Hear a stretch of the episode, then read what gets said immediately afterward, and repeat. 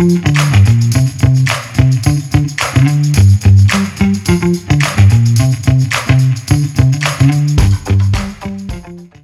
listening to The Running Public. From marathoners to mud runners, we all have the same goal get to the finish line faster. That's right.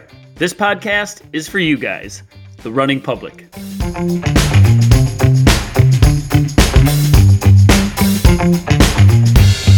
This is the Running Public's Training Tuesday.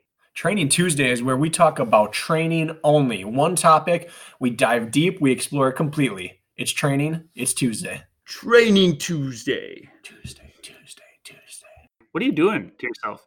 I got hair all over me, Kirk. Why? I, I gave Braden a haircut right before this. I was gonna say it couldn't be yours.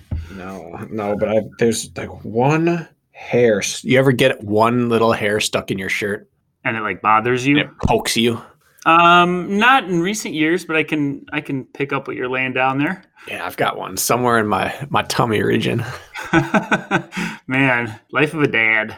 My poor belly. We'll figure it out. All right. I'm beat.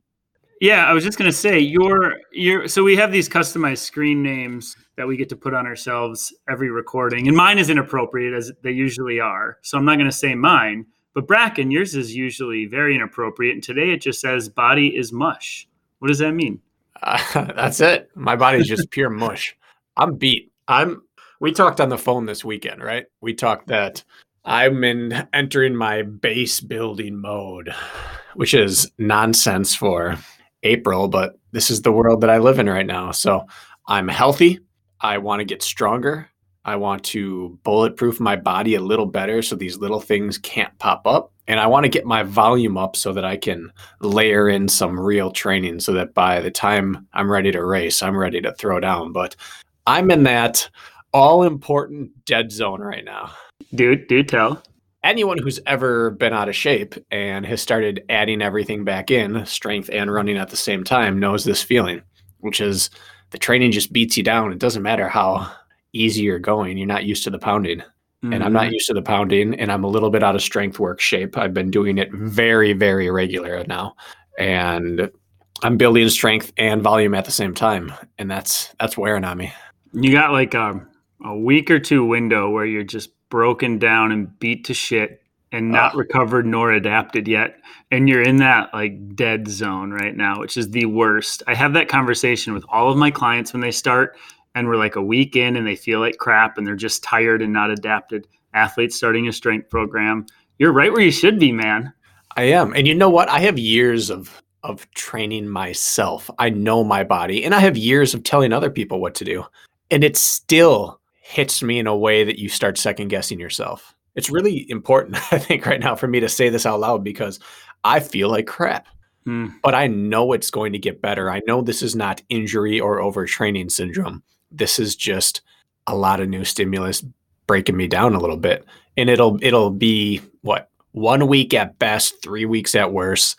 I've I've got two more weeks to just sit and take this. And then suddenly I'm going to stop noticing fatigue on runs and I'm going to start feeling a little pep in my step. But right now, man, Lisa put me in the ground yesterday. In what, in a workout? Yeah, not even a workout, just a run. Well, we know she likes to burn it hot sometimes. She does, but she's she's been getting better about it. We went out to do just a few miles, a little date run. Cute. Quarantine date. And it turned into six ish, seven maybe. Six, somewhere between six and seven we hit and I was so sore during because we were running on concrete. Like every step. Yeah, and I did a I did a pavement run three days prior to that, two days prior. So this was two pavement runs in one week, which is hundred percent more than all the previous weeks this year. Mm. And it just my quads hurt.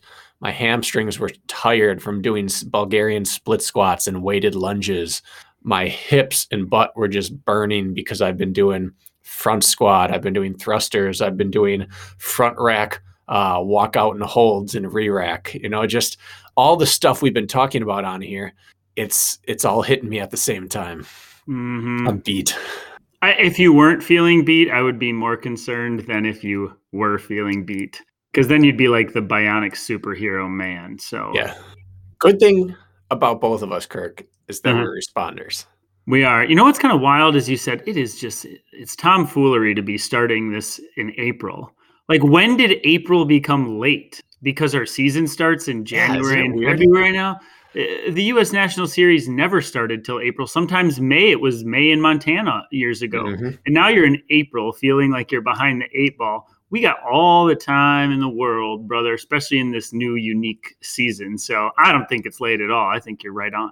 Ah, fine. I'm following the seasons, Kirk. Following the seasons. Springtime, it's thawing, and so are my legs. You're just getting ready to for those beach muscles because you're gonna have your shirt off a lot. I know that's why you're hitting the weights. Yeah. Yeah, I'm starting to pack it on already. Yeah, I can. Those chesticles are looking nice. Oh, yeah. Ch- chest is uh-huh. coming in quick. Good. So that's me, Kirk. That's me. I'll be good in a week or two, but for a while here, I'm just going to be tired. I might even try to take a nap today. There's probably like ten of my people who I, I get like right now who are in some sort of that phase, and the lifting is stupid or it's beating me up, and I'm sore, and it's affecting my running, and it's just good to hear that it's happening to you as well. So don't fret, people. You're going to be tired a bit, but all of a sudden one day you're going to go out for a run very shortly and not expect anything of it, and you're going to float, and you're going to be like, oh, finally, that will happen. And you know what the worst part was? I floated on day one. Of It's course, you almost it's almost better to hurt on day one because day one, if you feel good, it gives you false hope. Mm. Day one can lie to you, Kirk, and it lied to me. Sorry to hear that. It's all right. I'll be back. What about you? You've got something going on. I'm in I'm in the uh, city of unrest. I'm here in Minneapolis with the trial going on and all that. I went to my Walgreens down the street to pick up a prescription yesterday, and the windows were all smashed and boarded up with like the looting. All of I mean, this has been going on forever. I guess for those of you who don't live here, since all this George Floyd situation and then the recent killing. We don't get political here, and we won't. But like every single building in uptown, downtown, it's all boards. Everything has either been smashed or wrecked everything is locked up. We have curfews. I get a text every night saying there's a curfew tonight. You must be in your home by 7 p.m. Like things like that are going on. So this week is super tense in Minneapolis because they're doing closing arguments and then maybe coming to some sort of verdicts. And if the verdict is like not guilty on any accounts, the city's literally going to burn. So that's going on in Minneapolis right now. Isn't that fun? The days we live in, Kirk, it's wild right now. You stay safe out there. Yeah, I'm in the North Burbs, and it's still like just uh, I'm like just far enough out where it doesn't hit us, but it's kind of surreal when you drive through town and you see the boards and stuff. Um, These are Crazy. real historic times. People are going to talk about these in the future. yeah, it's wild.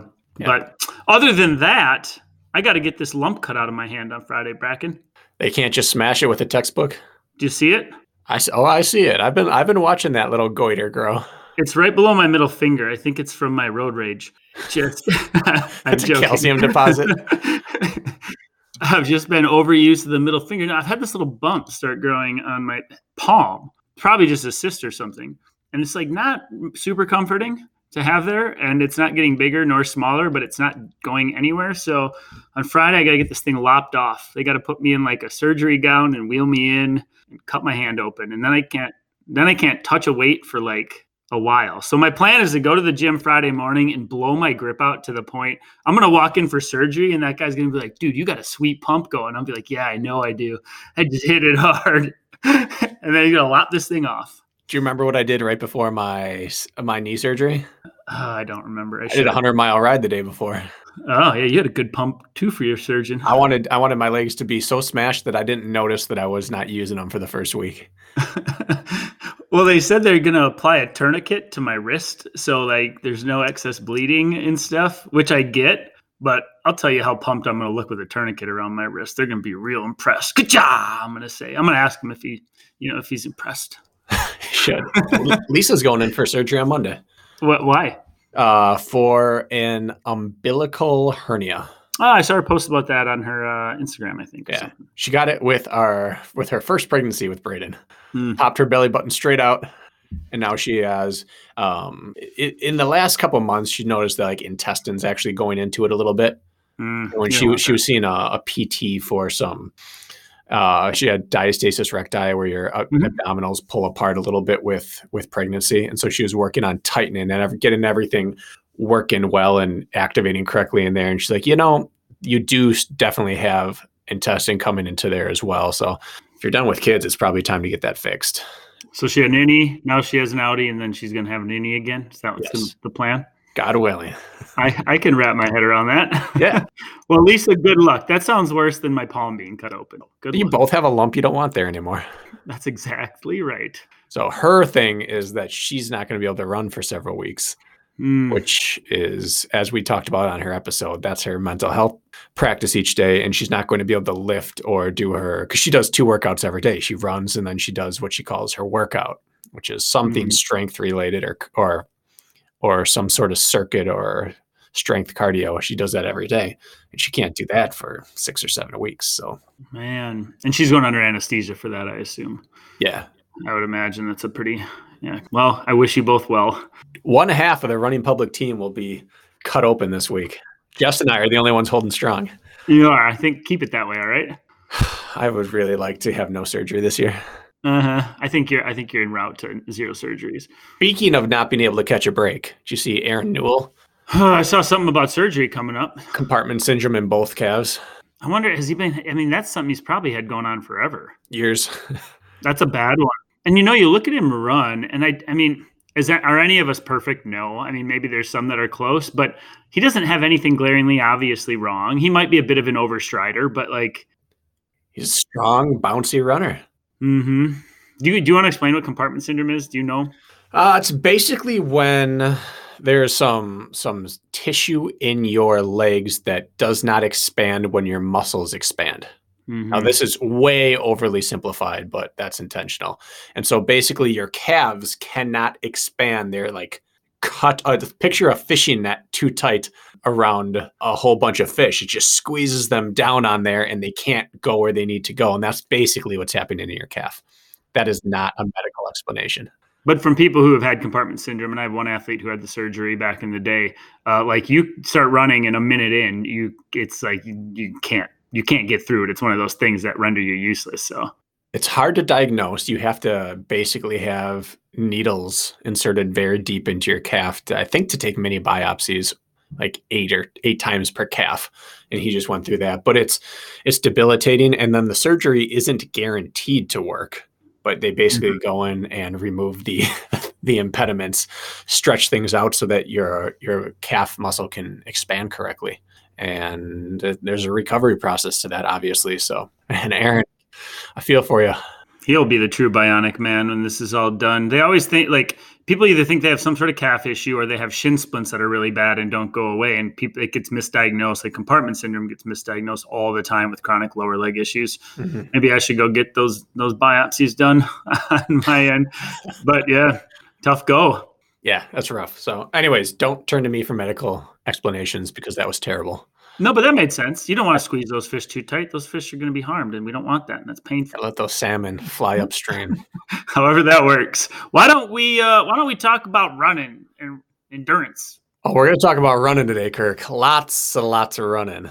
Yeah. Why don't you lead us in? This is uh, you kind of decided it was a good day to talk about this. Well, we've been kicking around the idea of having an ultra episode for a while, but suddenly things just came to a head. A bunch of our athletes just completed ultras, and a bunch of the running public listeners just completed or have them coming up. And we had probably more ultra questions pour in in this last six to seven days than we have ever. Like Mhm. all at once this week compared to all the questions we've ever got cumulative. So it's time. It's time to talk about ultra training, racing, and recovering. I feel like this could be like a two or three hour episode if we wanted it to be. Yeah. because this is you know there are a lot of nuances with ultra running training racing lead up gear nutrition all of it but we're going to do our best well not cliff notes version but our tidy version of Yeah. all things ultra First of all, hmm I think the disclaimer is that ultra training and racing is not an exact science. Nothing in endurance is exact science, but the shorter the race, the more precise the science is. The longer it Mhm. goes, the more the mind comes into play and the more the GI tract comes into play. And when those two things get let loose and they start running around out there on course, all the correct or incorrect training in the world doesn't help.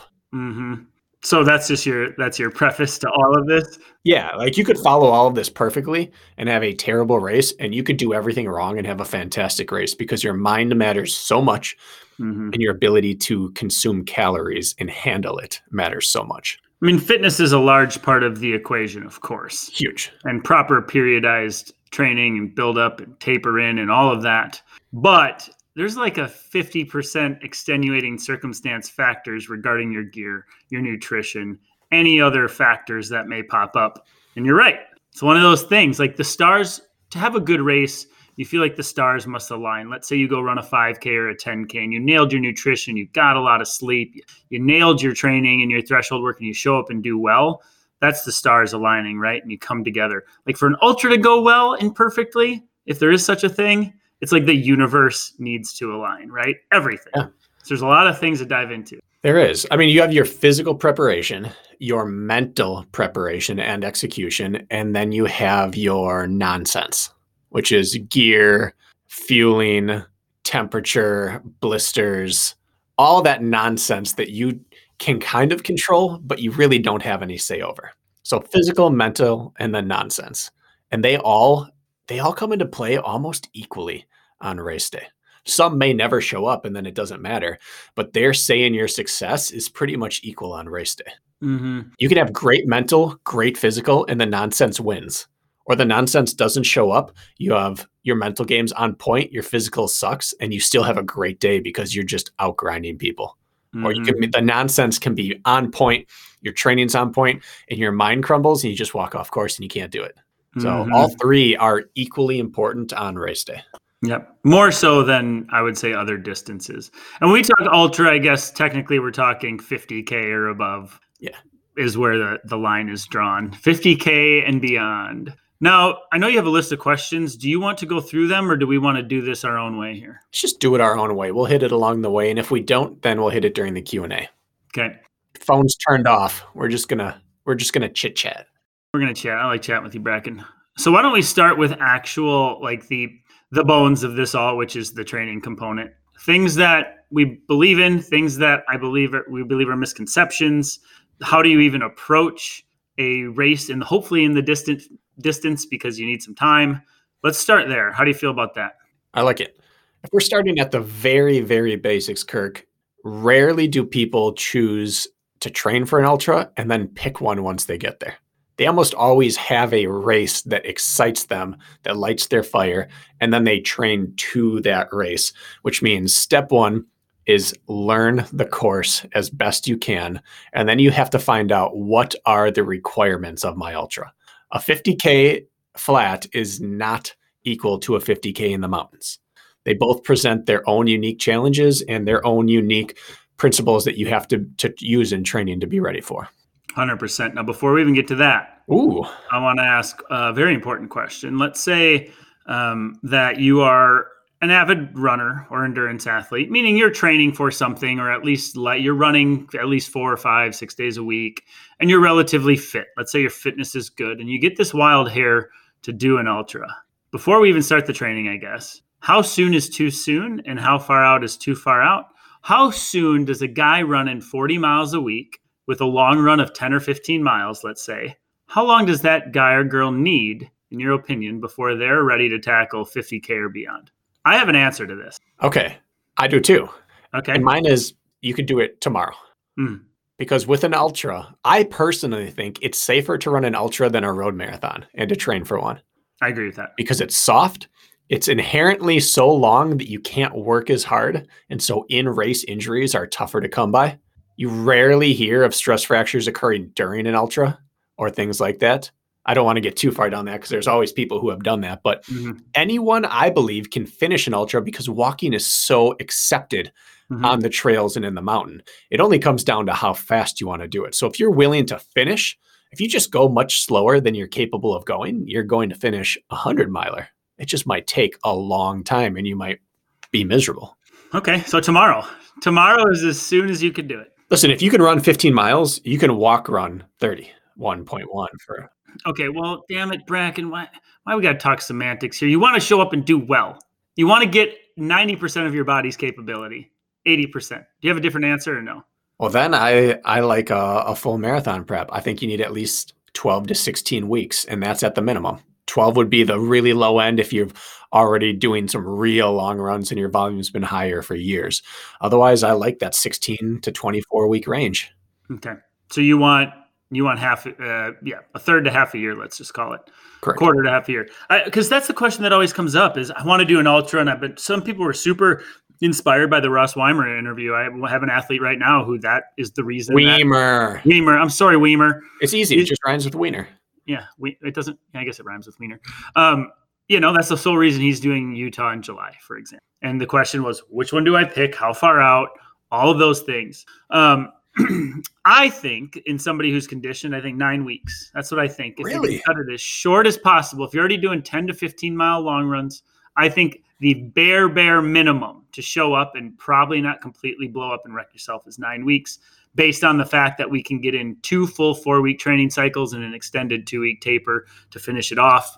I think that gives us two opportunities for back to back long runs or etc. It gives us two opportunities every three weeks to hit something crazy and just enough of a taper in. I think nine weeks. That's what I think. That's just my opinion. You're, you're not wrong. I just like three.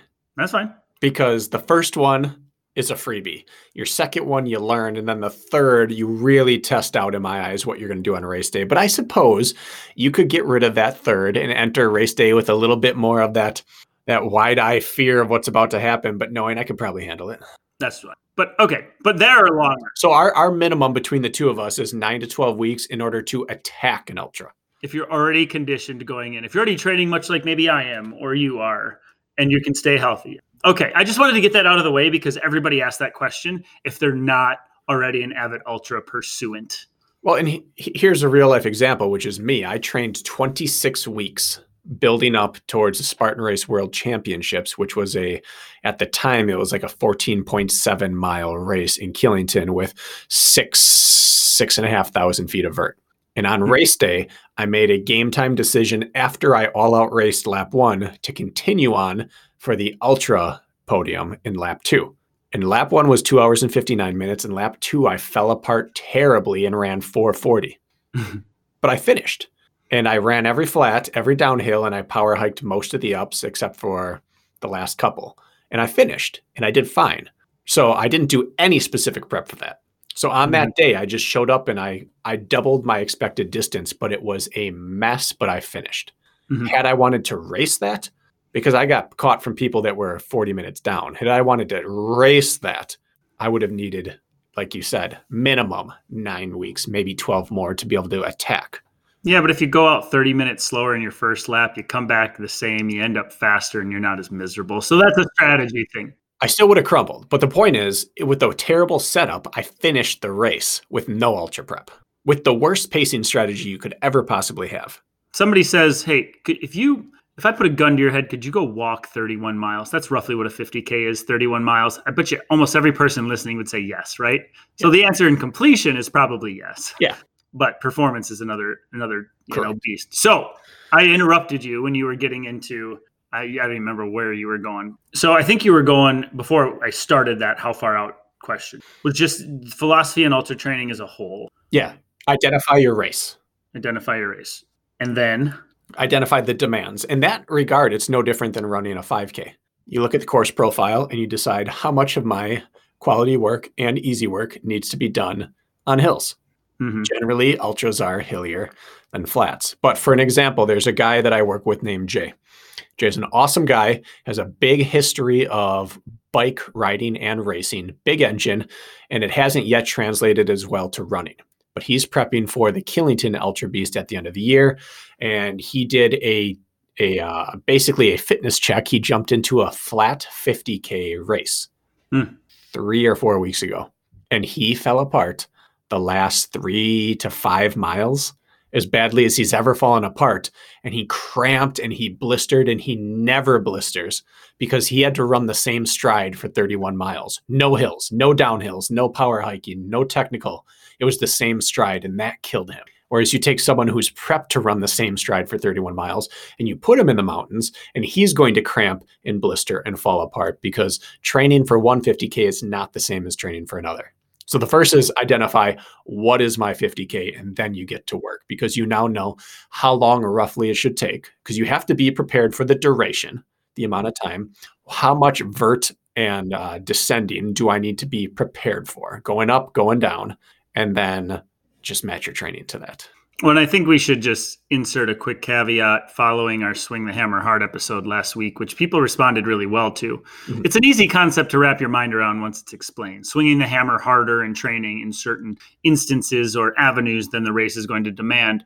Now, there, there's an exception with the ultras, mm-hmm. right? If you're training for a 50K, you shouldn't be going, in my opinion, anyways, you shouldn't be going out and running 70K in practice necessarily. So there's like a little bit, there's other ways to swing the hammer hard, correct? In intensity mm-hmm. in other ways.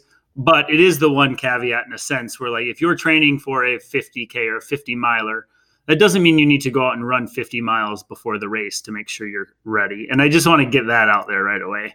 Yeah. No, that's important to say because if you look at marathons or 10K or 5K at the world level or at the national level or even at the high age group level, it's the 80 20 split between the number of high level people who are doing high volume and really long runs versus those who are getting by with low volume and not going past like 16 or 18 miles in a long run. Correct. By the time you get up to an ultra, at worst, it's 50 50 the split between people who run over 30 miles or longer in training run and those who don't. At worst, yeah. it might even be 80 20 the opposite way. Yep. There are as many examples as there are not of people that get by on lower volume and not doing long runs, even anywhere close to their race distance in the ultra yep. world. And that's where the crowd can split a good bit in that sense. Uh, so I just want to get that out of the way first. And then I want to talk about two specific philosophies with ultra training or general uh, specific avenues that are worth talking about. And that is speed and threshold work. I'm going to combine those two for the sake of conversation um, and then duration of long run and time on feet. So our philosophies on both of those things. Um, I am of a yes. firm belief that, as you say, like you know, uh, the more efficient you are at faster paces, the significantly more efficient you are and less taxing and perceived exertion. Slower paces feel to the body. So the biggest mistake I feel people make that are training for ultras is they go out and run long and they run slow or steady every day, much like Rhea Koble outlined in her interview, mm-hmm. and that sucked the life out of her. Did it not? By her own admission. So um, putting in structured, purposeful speed work that may not even look much different than if you were training for a half marathon or even a 10k. Of course, there'll be some tweaks, but the first mistake that most people make is they they put less emphasis on the speed work, and I feel like you're digging yourself a, a very big hole that way, and also much limiting your top end potential come race day. Hundred percent. I've I've heard it explained that the simplest way to train for an ultra is to train for a marathon. Yeah, with an extra long run, and I would tweak that a bit from my own uh, motto and say it's marathon training on your course specific terrain. Mm-hmm because really you don't need more volume or I don't even believe a longer long run than marathon training, but you need course specific training. And then if we go back to what is our philosophy on marathon training, it's that the vast majority of everyday athletes don't do enough speed work in their marathon training. So to water it down, it's marathon training, which has to include speed work and must be done on race specific terrain. That's our 10, 20,000 foot view of what we would do for ultra training. And I don't know how specific we necessarily need to get, other than like, is there a place for mile repeats in ultra training? A 50 mile ultra? In my opinion, yes. Is there, I mean, depending on the race, or at least the equivalent of, let's say, a mile repeat takes you seven minutes. Then you're doing seven minutes undulating terrain repeats or climb repeats. Um, shorter stuff raises your ceiling. And when you work at a lower capacity than what your ceiling is, you can extend your performance over further duration, right? So, long, slow slogs completely in training, you're leaving like, I'm going to say 40, 30, 40% of your real capabilities on the table. I just made that up, by the way. Not no studies have been done on that, but but you got to do your speed work. And even like if it was the week of an ultra, you know, for example, I did two minutes and one minutes before my 17 mile trail race, uh, which is one of my favorites the week of a race. 17 is not an ultra. However, I may still throw some short, spicy stuff in, or at least finishers to keep that efficiency. So do that. Tell you what, Matt Carpenter is one of the legends of the mountain running community in the United States. Now, there's some division out there on on him, but there's no division on how effective he was as a racer. Absolute monster. Still holds uh, the Pikes Peak record for going up and coming down. He mm-hmm. just an absolute animal. And for a while, he held the the Manitou Incline record as well. He consistently, not every week, but many of the weeks in his training for marathons and ultras in the mountains, would run 10 to 12 by 400 weekly. Not well. This is a man who never ran a flat in his life in the mountains, but ran 10 to 12 by 400 fast almost weekly in his training for ultras. I challenge you guys to. Uh, we're getting to the season where Jon Albon's going to transition to running. Okay, if you follow Jon Albon on Strava, all you see are these freaking snowy skis every day, and they, he doesn't put what he's doing, and you have no idea what he's really doing. And now we're going to get a racing season. He's going to do his trail stuff, and watch what you see. And and and Jon's an ultra athlete with this mountain, you know, racing. Um, just go and wait what you see him doing on the track one of the best in our sport, anyways, you're going to start seeing 400 meter repeats pop up. You're going to start seeing that round oval pop up on his map on Strava. Yet he's training for mountain races with over 10,000 feet of vert and who knows how long at times and duration. So some of the best are doing it. Yeah. I would say that as an ultra athlete, you still have to hit 5K pace or faster at least once every other week, mm-hmm. minimum. And and it's not going to hurt you. And if you are very, very against that, then there's really easy ways to do that. Do it uphill and do it downhill. Yeah, of course. Sneak it into the middle of your long run. Do it all sorts of ways. Yeah. I mean, a, a, real easy one is to do about 20 minutes of mountain running and then do, let's say you're going to do 12 by 400, 3 by 400 up, 3 by 400 down, 3 by 400 up, 3 by 400 down, and then now go continue your, your run. But if you can run downhill comfortably and efficiently at faster than 5K pace, you can cruise downhill at 80% effort all day long in an ultra. So you can make it race specific, but you got to touch on some faster speeds. It's the mm-hmm. only way to do two things one, become more efficient, and two, really take the pounding that's needed to withstand an ultra. Well, yeah, and, and that goes into just just capacity, heart rate capacity, aerobic and anaerobic capacity. Um, you know, I was thinking last weekend in this trail race I had done, I was keeping a close eye on my heart rate monitor because I knew it was a two hour race. But in training, I go out and do threshold work and I would sit just above 170, 170 or so. And I know I can hold that for at least an hour, right? And I know how uncomfortable that is. And 172, 173, I feel like is going to be my limiter. So I went and held, oh, 168, let's say, was my average for this two hour event the 17 mile trail race, but 168 actually felt pretty dang good until I hit about an hour 20, hour 30, where I was completely in control, not overextended, and comparatively felt like I was relaxed at that effort. And that's really what we're out, and, it came together well. And, and, that's what we're outlining for the ultra, just a very extended version of that. Sitting yeah. sub uh, capacity just seems comfortable, and you can do it longer. So yes, hundred percent. Mm-hmm.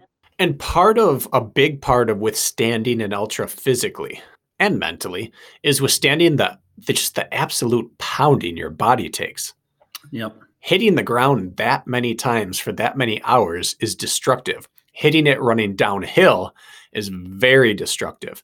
And so the only there's only three ways to build that up. The first is through high volume training. The second is through very very long depleting workouts where you get to a bad place. But the third is through hitting the ground really hard. And that's speed work. So mm-hmm. if you mm-hmm. can do downhill speed work and flat ground speed work, that is you you get this super compensation from that that mimics the type of damage you would take and then the super compensation you would get from doing big volume and big big long runs it's a safe way to build up that pounding and it's been proven time and time again that you can withstand you can build up cramp prevention and bonk prevention through speed work as effectively as you can through endurance work as long as it's paired with some endurance work.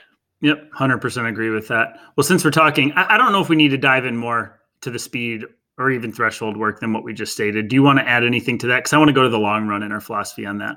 Just that the, it's like the marathon. There's people who are going to say you don't ever have to go faster than threshold and others that say you have to go faster. But whichever you do you have to do it intentionally and intensely if you're going to do threshold work, it's got to be good threshold work. Yep. You can't do, oh, I'm going to do an eight mile run and I'm going to pick it up a little bit towards the end. And that's the extent of my ultra speed training. That just doesn't cut it in terms of maximizing your race day potential. You can 100%. survive it without that, but you can't maximize it without that.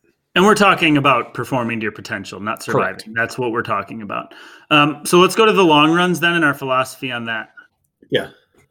I guess I'll just kick this off. So, uh, first of all, you know the the long run or the the back to back long runs would be a, a typical ultra training approach. Mhm. I do believe in. I do prescribe. I do agree with. I don't prescribe agree with them being done every weekend or maybe every other weekend because of the re- you know stress recovery adaptation cycle. So at most, I believe every other weekend. In ideal world, every three or four weeks, um, and that's where we're talking going out and hitting runs on back-to-back days that are taxing, maybe accumulating as much or more time than you actually would in your event itself, but splitting it up into two days. And also adding some quality work, I like on the front side of it all, so that the remainder of your weekend is done in a fatigue state. For example, hitting a six, eight, 10 mile tempo, in quotes, run on Saturday morning, coming back with a two hour run on Saturday afternoon, and then going out for three hours on Sunday morning at just a nice, relaxed pace you're going to accumulate roughly six hours of work. Maybe your ultra is going to take you five or six or seven hours and you're right in that wheelhouse. But it's something that I believe a lot of people overdo and believe they need that stimulation too often for physiological adaptation and they're wrong and they end up injured and they end up slow sometimes too. So that's like my my 10,000 foot view at least on the back to back long run. What is your philosophy on that? I agree. And it's funny because I would have had the uh, opposite spin had we done this a decade ago when I first started looking into ultra training, when I was trying to figure it out for myself and for a couple people I was working with. I had to look into athlete interviews to find out some good information on back to back long days. Mhm. It just wasn't done as much and it wasn't talked about. And suddenly now we've come a decade later to the point where not only do, does everyone know about it, or not everyone, but a lot of people know about it, but it's overdone now. Where it used to be like it was this novel idea, back to back long runs. Whoa, I wonder if that's the new secret. And now it's all right, we need to pull the reins back because we're doing too much of that. It's like it's like speed work for the track. There's only so much speed work you want to do before you stop recovering between it and it starts impacting negatively your next one. Same thing for back to back long runs. I believe firmly in it. And I agree with you that we've reached the age that it's overdone a bit. hmm That's just what I've seen, and I also get feedback. I have a few ultra athletes who have, believe, coached under uh, other ultra coaches or have been self-prescribed coaching, and I get this like it seems so low volume at times, and you're not. I'm not getting. I'm only sending sending them out for three hour long runs, you know, typically, and it's like not. You know, they're uncomfortable with it, and then what happens on race day? They go out and they smash it because they're actually recovered. They've soaked up their training. They've given enough stimulation. They're not overtrained. Their joints and muscles and tendons are all recovered and everything comes together on race day. And sometimes we all work in this like average fatigued state. We don't even know what good feels like. Yep. And and as Dr. Clary said, as a lot of people much smarter than I have said, especially on an episode of the science of ultra and physiological adaptation and tapering, talking about holding on to all of your physiological adaptation for like 20, 21 days. If I went out, if I was an ultra athlete, I'm just going to tangent real quick because I think it's important. There's a science of ultra uh, episode on tapering. And the best in the world have studied this. And this gentleman who has a PhD and has studied this forever came on and said, honestly, as far as physiological benefit, as far as VO2 max, as far as your top line capability, lactate, you know, buffering, all of that, 20 days, if you ran like four miles every other day at a recovery effort, you would maintain almost all of your physiological adaptation through almost three weeks before markers start to drop. So the rest is either biomechanical efficiency, remembering the movement and pacing, and then mental if you're tapering. Three weeks, Bracken. Physiological markers barely change if you go out and run roughly 30 to 45 minutes every other day at recovery heart rate effort. That's wild. That's a full week longer than what usually experts will tell you. Crazy. And it also highlights the fact why it drives me crazy when people put in a nine week block of training. A week before a race, they have a hiccup, they get sick, or they miss something, and they're like, Well, I just got back to running this week. I just don't expect much. It's like, get over yourself. You think it just poof? Like you got a runny nose and all of your fitness ran out of your nostrils? Come on. I believe it. It's wild. It's why people in track race so well at the end of seasons. They qualify for a meet they weren't prepared to qualify for and they PR two, three straight weeks. It's because maybe they're rested for the first time all year and their fitness holds on. So yeah. I love that. Whoop! I almost fell off the stool again. That's what you get for trying to engage your core on your exercise ball. Oh, right? my core is smoked. but yes, uh, I, I just wanted to I wanted to hit in on that point because it's important. You you yes, you need you need that stimulation. You need your body to be accustomed to to this effort. You need on all the fueling levels and testing out your gear and all of that 100%. But even every 3 or 4 weeks is enough. My typical protocol, my belief, give somebody a traditional long run week 1, give somebody a quality long run week 2, and then week 3 combine them both and maybe a back to back and then give them a big recovery week following it and rinse and repeat. That's a typical like I feel like that's a safe a safe combination uh, as a generalization. I don't know what your approach is, but that's just what I've found people to respond really well to.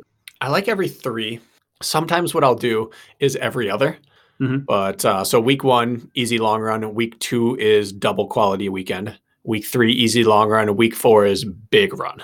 One single run. One single big run. And I've had blocks that I put together for people with double weekends every other week, but they're generally combining modalities.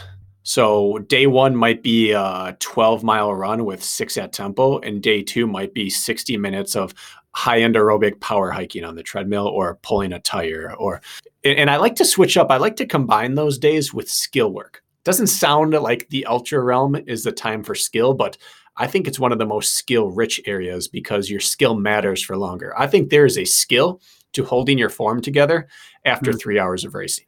I mm-hmm. think there's a skill to descending well after three hours of racing. I think there's a skill to t- keeping your food down after three hours of racing. And so I like to combine all those. So as I alternate throughout the training block, week one, your your first back-to-back day might be flat followed by hill. Next week it might, or two weeks later, hill followed by flat. Mm-hmm. Or descents emphasize one day, climbs the next day. I like to switch it back and forth. So by the time you get to race day, you felt every stage of fatigue at every t- different type of skill you could use. Yeah, I couldn't agree more with all of that. I, you know, before I got into this trail OCR stuff, which was in 2016, I found this sport. Um, I've been coaching since 2007 in some capacity, and almost all my coaching was on the roads or the track, right? Preparing people for road races, a number of marathons, uh, all of that sort of thing um, before I got into this. And initially, when I was young in my 20s and I was coaching, um, not nearly as many athletes and not nearly as much perspective, oh, you're training for a marathon. Well, I'm going to increase your long run every week by a mile. Simple formula. Thought it was safe. Let's start you at 10 and go to 11 and 12 and bump you all the way up to 22 and then just kind of coast in, right? What happened with a lot of my athletes was when we get upwards of that 15, 16 mile and it's back to back every weekend, all those little niggles and nagels started popping up on these road athletes. All and pretty soon we have people limping into their races. And so I changed my philosophy based on like user data over time, saying, you know what, every other week for a really big effort is enough.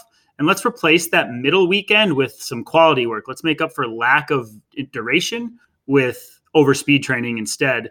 And I found people stayed a lot healthier and I found like the results were just as good or better. So I did that because I unintentionally injured a bunch of people, or at least, you know, I mean, that's how we learn. That's how we get there, right? We fail forward, as Yancey Culp says. And so that's where I came up with that, noticing like, now, that's also a sport in which you're doing the same thing on the roads on flat terrain all the time, which leads to overuse more than I think trail running. But you get my point. So I base that on like years of kind of fucking up, to be honest. So that's where I that's where I stand on that.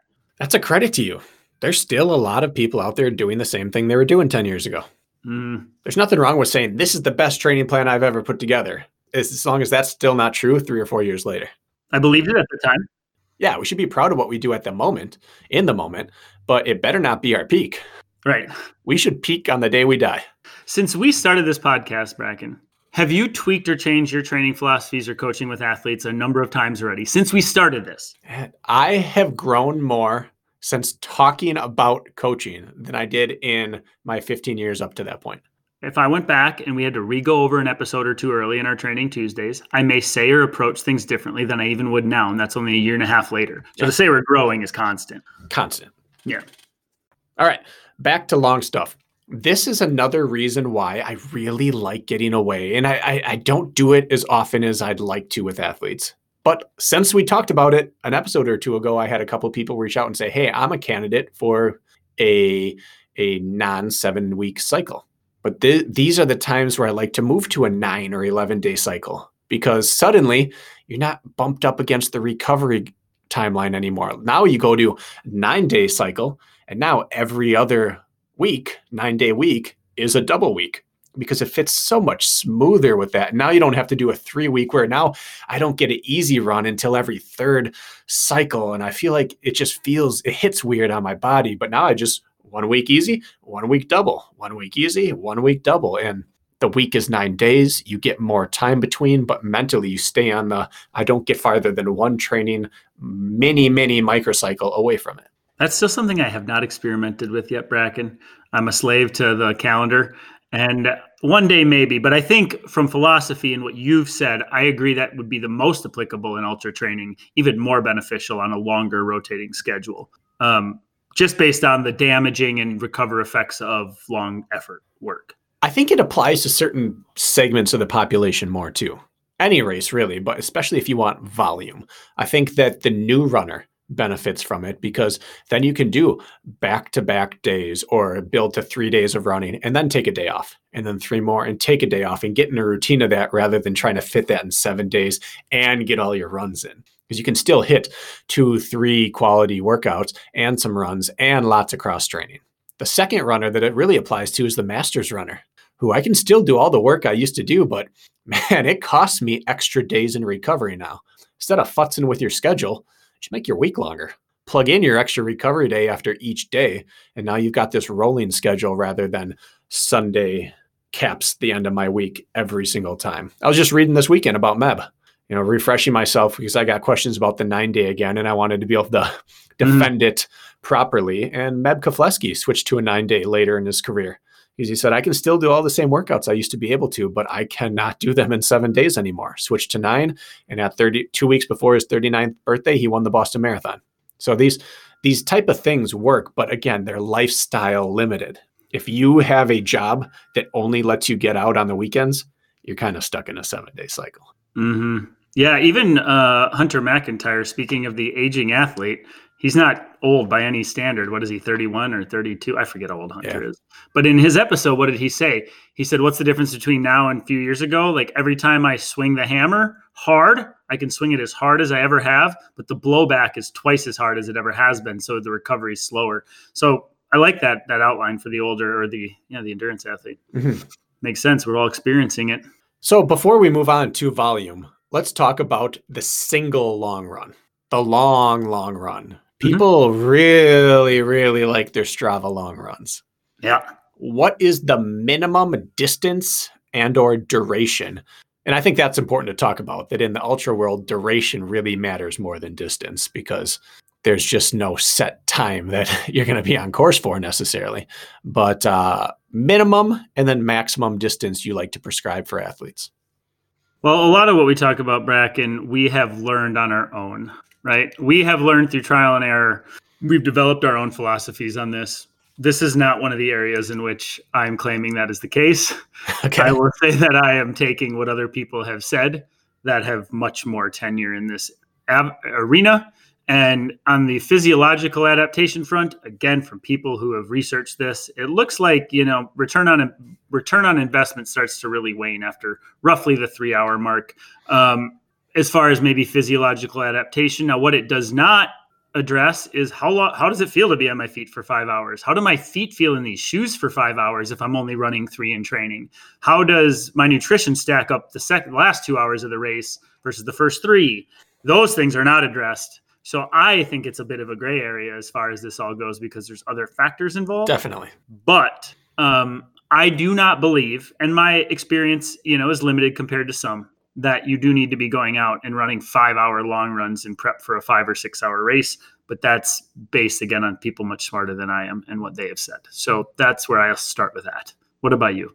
That's a good answer because you can't draw a linear graph through. You always need to be at two thirds of race distance or 120% of it because where does that deviate? Well, it might be true for a marathon. If you can get to 20 in a long run, you should be pretty well set up. But for a 31, do you have to get to 24? or 25? Mm-hmm. What about for 50? Do we have to run a 30 mile long run for 50? Maybe. Do we have to run 70 for a 100 mile race? You know that it, it's it doesn't scale correctly, and so yep. it does become a case by case basis. But there are compelling arguments to be made that you can get by on three hours or less for any distance. Camille Herron, for example, I've brought her up before.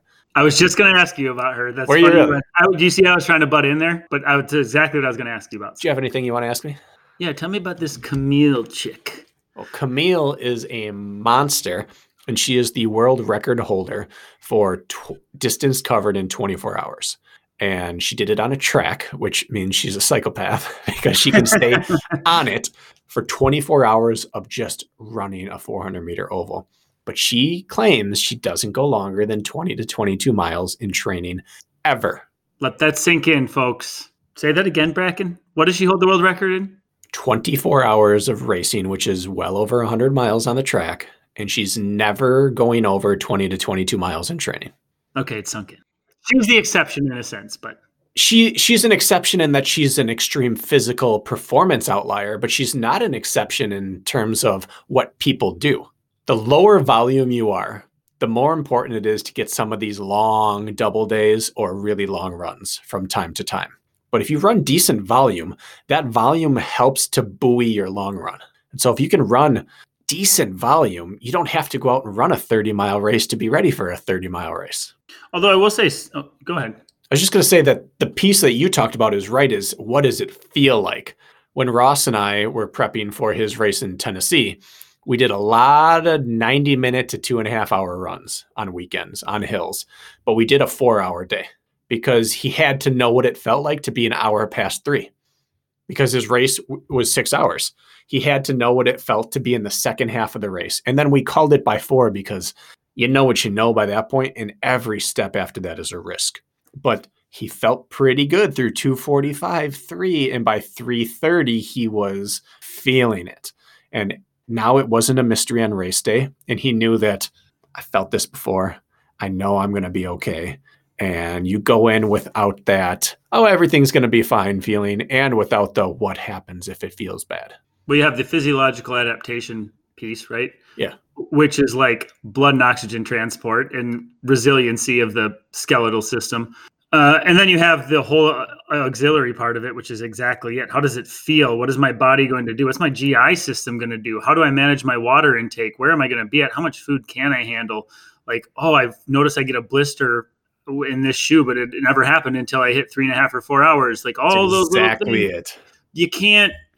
I don't know if there's a right answer other than like you need to have somewhat of an idea what it feels like to be on your feet for a long time, and the nuances in deciding how long is long enough is really tough. So I believe that you should have at least one or two efforts that are long, more than three hours, in prepping for a race that's going to be more than 3 mm-hmm. hours. How often do you recommend that happening? Well, uh, I would say that if you're working backwards from race day, first of all, uh, gosh, people think they're going to lose stuff so fast and they're just so wrong. So, I mean, long efforts, whew, six weeks out maybe would be the last one I would do. That'd be a true long effort. And then maybe six weeks before that. And there you have it. You're, you're 18 weeks out at that point if you start following some sort of timeline. Uh, that's what I would say. What would you say? I I don't know if I've ever put them closer than four weeks together, and I like five to six weeks apart mm-hmm. sometimes eight, depending on the, the duration. But yeah, you can't get too close to the race. What I really like to do is I like if I'm only going to do one, I put it dead set in the middle. I split mm-hmm. the the cycle into two parts, and one of them ends part one and kicks off part two. Otherwise, I put it in thirds. I don't think you need that many of them because all your th- two and a half to three hour efforts are really going to buoy those big long ones. The really the long ones are your learning experience, gear test, you know, we set up our aid stations so that you can practice three and a half, four hours in what tends to go wrong on you when you get sluggish when you're trying to come into an aid station and not think right and what you're looking for at that time. But they are few and far between. Yeah.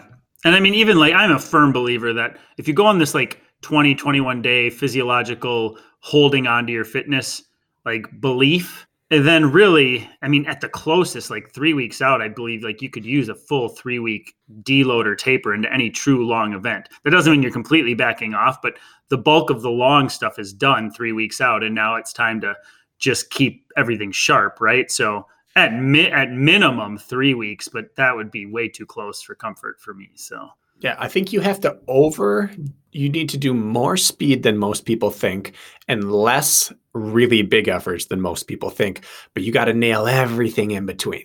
Yeah, I do want to talk about the in between too. Um, in between meaning like, okay, we're talking about the long runs and we talked about speed, but like what should volume look like in between that? And and I'm under the uh, the philosophy that do you need to be going out and doing 15 mile recovery runs because now you're a high volume ultra runner? Honestly, I don't see a whole lot of difference in people like people who are running these long, crazy recovery run mileage in the middle of the week for the sake of doing it and then still doing a long run on the weekend. Your long run's kind of accomplishing everything you need to that week, and you don't need to be sneaking in unnecessary volume like two hour recovery runs midweek or or anything like that. Like training doesn't look like if you were a 10Ker, I don't know if I would change much of your recovery, like what your like your Monday through Friday might look in a seven day schedule I don't think would look a ton different as far as the volume piece goes, other than that big weekend effort. That's how I typically like to train my athletes. What's the point in going into every long run already fatigued or too fatigued into your quality work, and then because you're trying to get in junk miles on recovery days? Um, I think it should be relatively, uh, I don't subdued as far as volume in between. What do you think? Well, first, I look. I always look at the top. I look at if you had unlimited funds and unlimited potential how would you be trained? So I look at world class athletes because they don't mm-hmm. mess around with things that don't work. In fact, they push the limits on what's legal. So if it works for them, you know a watered down version of that works for you. Yeah. And the top ultra runners do not run bigger volume than the top marathoners. Nope. They just don't because there's diminishing returns after somewhere around 80 miles per week. If you can get up to 80, now 80 is a big number for a normal person, but if you can get up to 80, 100 doesn't make you very much better, but 80 makes you, if you can handle it, better than 60 does. But 100 doesn't necessarily make you better than 80. We're just going to use those big numbers that get thrown around sometimes. So jumping from marathon to ultra, you don't jump from 100 to 200 miles per week or from 50 to mm-hmm. 100. You really just increase some of those big efforts you do and you move more of your time to trail versus road if it's a trail ultra. So no, I don't think the in between needs to change. I do think that extra time on feet should get added whenever possible. And I think walking, hiking, and biking are fantastic for that. Mm-hmm. I agree with that. I just think, you know, maybe swinging the hammer harder on your quality days, but filling the gaps with that same old, let's say, eight mile recovery run or your 10 mile recovery run. If you're an ultra athlete, like I don't see a much of a place to go much further than that. Again, I'm being general. It's just my bias philosophy. But then maybe your Tuesday workout is bigger and it's like, do I normally do eight by a mile? No, that's that's crazy. But I'm swinging the hammer harder on my quality days, but I'm still the sole goal is still to recover right between those big efforts, and that's where I just don't think we need the volume as much as people think on the recovery efforts. That's what I'm trying to say. Our volume criteria, our model for volume is always the same. You run the most that you can handle without any possible issue arising. Or the opposite end of that is you run the least you can handle while getting every possible benefit from it. So we're not ever saying you need to run more just for the sake of running more. For example, with myself, when I was in Colorado at my best training for 40 to 60 minute races, I was running 70 mile weeks, consistently in the 60s, peaking in the low 70s. When I was training for an ultra, I was running mid to low 60s because as I increased my long runs and I did a lot of quality long runs, mm-hmm. I couldn't handle long recovery days because I was beat from big vert days and from a lot of descending. And so I was either going to have to, it kind of came into that, that question we asked last time. If I can't do this because this happens, does this really need to happen? And mine mm-hmm. was, I can't run 10 mile recovery days because then I can't hit my big vert on the weekend. But because big vert was needed, I realized I don't need 10 mile recovery. Did a lot of six to seven mile recoveries, and then mm-hmm. I could hit my big vert weekends. So my volume dropped slightly, moving up in distance because my long runs took more out of me because I'm a fast twitch athlete versus a slow twitch. Yeah, that's exactly the point I think I was trying to make, and you experienced that. Yeah. Yeah. So where do we where do we want to go from here, Bracken? I'm looking at the clock. I oh, this is going to be an episode where like we could do a part two, right? Yeah. But where do we want to go to to if we have ten or so minutes to put a bow tie on this, and we've only scratched the surface. I know it's not doing the episode justice. We should squeeze in vert and nutrition in gear testing. Two minutes each. Okay, I think that's fair. All right. All right, go. Vert is where I hit my 120% rule. I do not do it with volume. I do not do it with long run. I do it with vert and speed. You got to have more speed than you're going to need on course. Jeez, Did you go into falsetto there, Bracken? Braden sat on the stool during the during the haircut, so afterwards I I rinsed it down and I cleaned it. It's a little more slippery than usual. Bracken almost landed on his back and knocked down some shoes behind. Set a PR for most stool falls in a day now. Almost stool falls. All right, so 120% of speed and then 120% of vert needed. If you're going to do a 5,000 foot gain and loss over the course of a 50K, you got to be ready for 7,000. Mhm. If you're going out to hit 10,000, you got to be ready for 12 because the descending and the climbing trash your body harder on race day than they do in training. And you have to be able to handle that. So that's where I put my 120% swing the hammer extra hard is with vertical gain and specifically downhill work. Yeah, I agree with that completely. That's uh, and that's a place where you know even if you need to cheat it one day or two, where you get on an incline trainer and you just climb just to do it, doesn't simulate downhill. Don't get me wrong, not even close. But um, I agree because that has the quickest potential to just ruin your legs and race. And once you're useless that way, you know, power hiking at best, and pretty soon the slowest power hiking you've ever experienced in your life, coupled with the most nimble downhill once your hips go. Uh, I agree. And the, and the other flip side of that 120% coin is we don't need to dive into it, but it's the overspeed trainings, training much more intensely at pace and effort than the ultra will provide. So, um, sweet, I agree. To put a bow on the volume and vert category, when you start doing vert and trail, your volume of time goes way up. So Mhm. I think for the longer your race that you're preparing for, the more important it is to track hours instead of miles. I think Yeah. that that's a good way to stay on top of your volume without becoming, you know, beholden to I have to hit 80 miles or I have to hit 40 miles. Go by time. Yeah, I made that switch a few years ago, and it made things a lot easier in my mind. Good. All I look at is time. You know, the mileage is irrelevant at the end of the week at this point. Yep, especially when you're trail racing. 100%. Gear. Let's move to gear. All right. Gear and nutrition go together with me for Ultra in that they can make or break your day, and you have to test constantly throughout training. Every single long effort and hill effort I do in training is in my race shoes, socks, shorts, underwear, top, pack. I do my downhill speed training in my race pack. Gotta know how it rides at different paces. Gotta know how it chafes. You have to try everything out and you have to have your hot weather, the weather you think it's going to be, and you're colder than you think it's going to be um, set up for water, for nutrition, and for gear.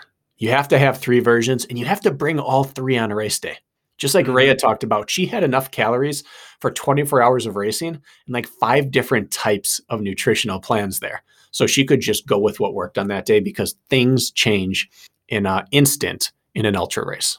Yeah, and even if even if like you don't your workout that day doesn't require that you need two full hydration flasks and all your stuff packed on your back and wearing all the fancy gear for just even a 2-hour run, let's say.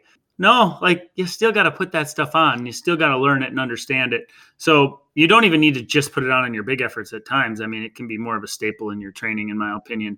And I will also say we are creatures of habits and we do get stuck in our habits like this nutrition or this fuel or this hydration strategy works for me um, and that's understandable. This works. I'm going to go back to it. I do think there is a there's usually always something better, a better combination. The tinkering is worth your time. Um, so rolling the dice sometimes on a workout. T one, confirm that your old way was the best way, or two, maybe uh, understand something that even held up a little better for you. So I still think experimenting is worthwhile in training, um, even if you feel like you're pretty dialed in. Never stop learning or experimenting. And if the experiment fails horribly, what is that? Perspective that your old way is still the best way, and that's peace of mind. So, so, so not getting stuck in a rut that way, I think, can be can be helpful. and things go wrong. Your bottle pops. your your fuel falls out you forget it in aid station your crew doesn't make it to the checkpoint in time or they get lost and sometimes you're at the mercy of whatever fuel you can find either from a fellow racer or from an aid station and if they don't have your brand you know that's that's tough you mm-hmm. either go without or you get through it and so even if it's not your preferred fueling method sometimes it's worth chewing on some things that you don't prefer so that you can actually access them on race day if needed. You have to plan for the worst when it comes to ultra running. Yeah, and we should talk shoes specifically. I think, you know. I, first, I do want to read off just a couple, just benchmarks for people to start shooting for with caloric and sodium needs and that kind of thing. It'll take 30 seconds. Okay. So, jumping off point for training and for racing, this is what I've settled in on for myself as a six foot, 170 pound male. I need about 250 calories per hour, but I can get away with 190 to 200 is my bare minimum. So you're still talking two to 300 calories per hour, 600 to 900 milligrams of sodium, and 17 to 24 ounces of water per hour. That's my sweet spot. Up to 34 ounces of water if it's really, really hot, but too much water, too many calories, too much sodium is just as bad as not enough. So those are those the metrics I try to hit: two to 300 calories, 600 900 milligrams of sodium, and 17 to 24 ounces of water. And the reason that we don't like say, hey, you could just eat it. You know, you're burning a thousand calories an hour, so you should consume a thousand calories an hour is primarily because of assimilation and GI distress. Does it make sense to refill the cup uh, equal to what you're depleting it in theory? Yes, but your body can't assimilate it. You are in fight or flight mode, uh, your body is not putting a lot of energy into digesting foods. And that's where the problem lies. So, just enough to keep sort of the blood sugar up, the body feeling good, a steady supply of glucose. Um, not necessarily trying to replace all the calories we're burning in real time. That's not that's not what we're going for. Absolutely not. All right, yeah. race shoes. Uh, I, I guess for me, um, when it comes to ultras, the theory like less is more can be thrown out the window. If you're splitting ounces or fractions of ounces in how much your race shoes weigh because you think that's going to make you better over a long duration, you are dead wrong. The shoe that you're comfortable in, sometimes a little more shoe prevents, just slows down that muscle damage. So um, I think more is more oftentimes than not more when it comes to the shoe in the ultra game depending on technicality, of course, obviously being factored in, but that is just how I feel about shoes. I think more is more. What do you think? I think that when we get really, really trashed and depleted, the shoe that supports your stride at that point is the shoe you start with. You don't start with the shoe that feels good for the first hour. You sh- start with mm. the shoe that's going to feel good in hour five. And I don't care what shoe that is. There are people who run it in minimalistic uh, zero drop ultras, and there are people who will not touch an ultra, ultra course without a Hoka.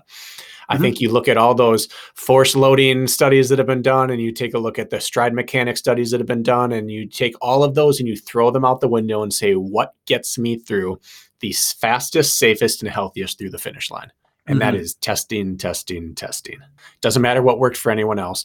Order a bunch of shoes, try them all on, send back the ones that don't feel right, keep two, and test those out in long runs. And that's that's really the only way around it. Yeah. If you had to pick one or two for the long, long stuff? Do you have any that come right to mind? I mean, if it's long, if I'm on feet longer than two two and a half hours, I'm only wearing a version of the Speedgoat, either Evo or Standard, or the Evo Mafate. Mm-hmm. You could do the Mafate Speed as well, but those are the only two shoes I currently trust my feet and legs to for uphill, downhill, and flats. That's mm-hmm. just the way it is for me. There are some other really good options out there that I'm looking at and testing out. But for my feet, Speedgoat or Mafate. Hoka nailed it with the Speedgoat and the Evo Speedgoat line. And basically, the difference is the Evo Speedgoat is just a little bit lighter, a little bit racier, uh, less material upper, just just a little bit, yeah, snazzier. We'll and a little it. less stable, unfortunately. Yeah, um, but it feels like it has a little less stack height too to me, which makes me feel I don't know, like I can handle a little more technical terrain on it a little better. But they nailed that shoe. Um, and then I will say, you know, I feel like I can run for days in in my VJ Extreme if there's soft terrain or it is really windy. For some reason, like even more than the Max, for me the Extreme, I don't know what it is, the Extreme or even like the iRock or their Zero, uh, they feel really good if you feel like you're really in the muck. For me, uh, my feet don't hurt in those shoes for a long time. They will hurt in other models. So I, I, would if I was going 50k and I knew it was a slop fest. Um, I would probably strap uh, one of those, knowing that the ground will take my impact uh, for me. To me, that's the single biggest issue with shoes is if you encounter a long distance slop fest. Mm-hmm. And that's the tricky point. Long and hard, Hoka for me all day. Short mm-hmm. and sloppy, VJ for me all day. Long and sloppy, I've got some tough decisions to make. Uh-huh. Yeah. Anything? Um, dang it, man. I know. I believe we could go. We could have went for two plus hours on this topic today. Yeah. But time constraints. What else do we want to add into the conversation? I think recovery. I mean, we've talked about taper longer than you think you need coming into an ultra. Come in feeling a little sluggish almost, maybe a few pounds heavier. It doesn't matter. It really doesn't. Take your time and rest. Don't count calories. Coming out the other side, I firmly believe you have to take longer than shorter to recover. It just does more to you on a nervous system level, on a cellular level, across your in a skeletal level across your body it takes more than a week to recover from an ultra. Even if you feel okay, there are some rare exceptions like Orion Atkins who can do things that others can't, but take your time, cross train, avoid actual intensity and volume for minimum, I think, a week and a half, two weeks, minimum. Yeah, your life energy is going to start coming back and you're going to start to feel like you're going to be walking like down the street into work and be like, oh, I feel kind of peppy and light on my feet today. Like suddenly, finally, the soreness in my hips are gone and my, my ankles are working again. But that's all a lie to internal like physiological damage. And you go out and try to push and you're just going to dig yourself in, into more of a hole. I mean, you listen to guys like Chris Brown, who is much more of an expert than we are. I'd like to get him on the podcast actually and do an ultra yeah. episode. That would be fun. Guy takes a month off, three weeks, a month of nothing after his A race, after Leadville 100, which again is an extreme endurance event, a month of nothing but whatever life was for him. A month. And two months after, a month after starting to run again, his fitness is right back and he's recovered instead of digging yourself a further hole. Those are the best in our sport. So we go back to your Science of Ultra episode where they talked about tapering. That's only a week off of. That's only a week. A month off of training is one week off of when you start taking a pit like a dive fitness wise. A true dive, yeah. You're going to lose run economy and things like yeah. that, but that'll come back pretty quick, yeah. Three weeks is basically a zero sum game. if I'm doing that long, I'm at least taking two. Yeah, for sure. I came back in 12 days after my last trail 50K and it was too soon and I paid for it. Yeah. I took a week off after 37 miles for my 37th birthday and I was complete. It was the whole next, the whole first week of running was a waste of time. I felt like shit. It was sluggish. I didn't want to do it, and I should have just I should have taken another week at least because that whole week wasn't productive anyways. So this is where I use that three day rule I have. I give myself a week or two off, and then I have to have three days of desire in a row. Mm-hmm. Day one, I'm ready to go. All right, that starts my clock. If still on day two I want to, I have one more day. If on day three I still want to, I get to train. But if on day two it's like, ah, I'm not ready, then my clock restarts. Yeah, that's a good rule. The rule of three. Well, we're going to leave people wanting more. And if we need to do a part two of this and dig into the actual details, we do so. It's enough to get the wheels turning, I think, for people. I'm hoping. Yeah. Anything to close on? I got nothing other than uh, t shirts are going quick, folks. So if you're one of those common sizes, small, medium, or large, you better get on there and order them because they're going. Yeah, I got a whole order ready to get shipped out tomorrow. So get on them. Thanks, ladies and gents.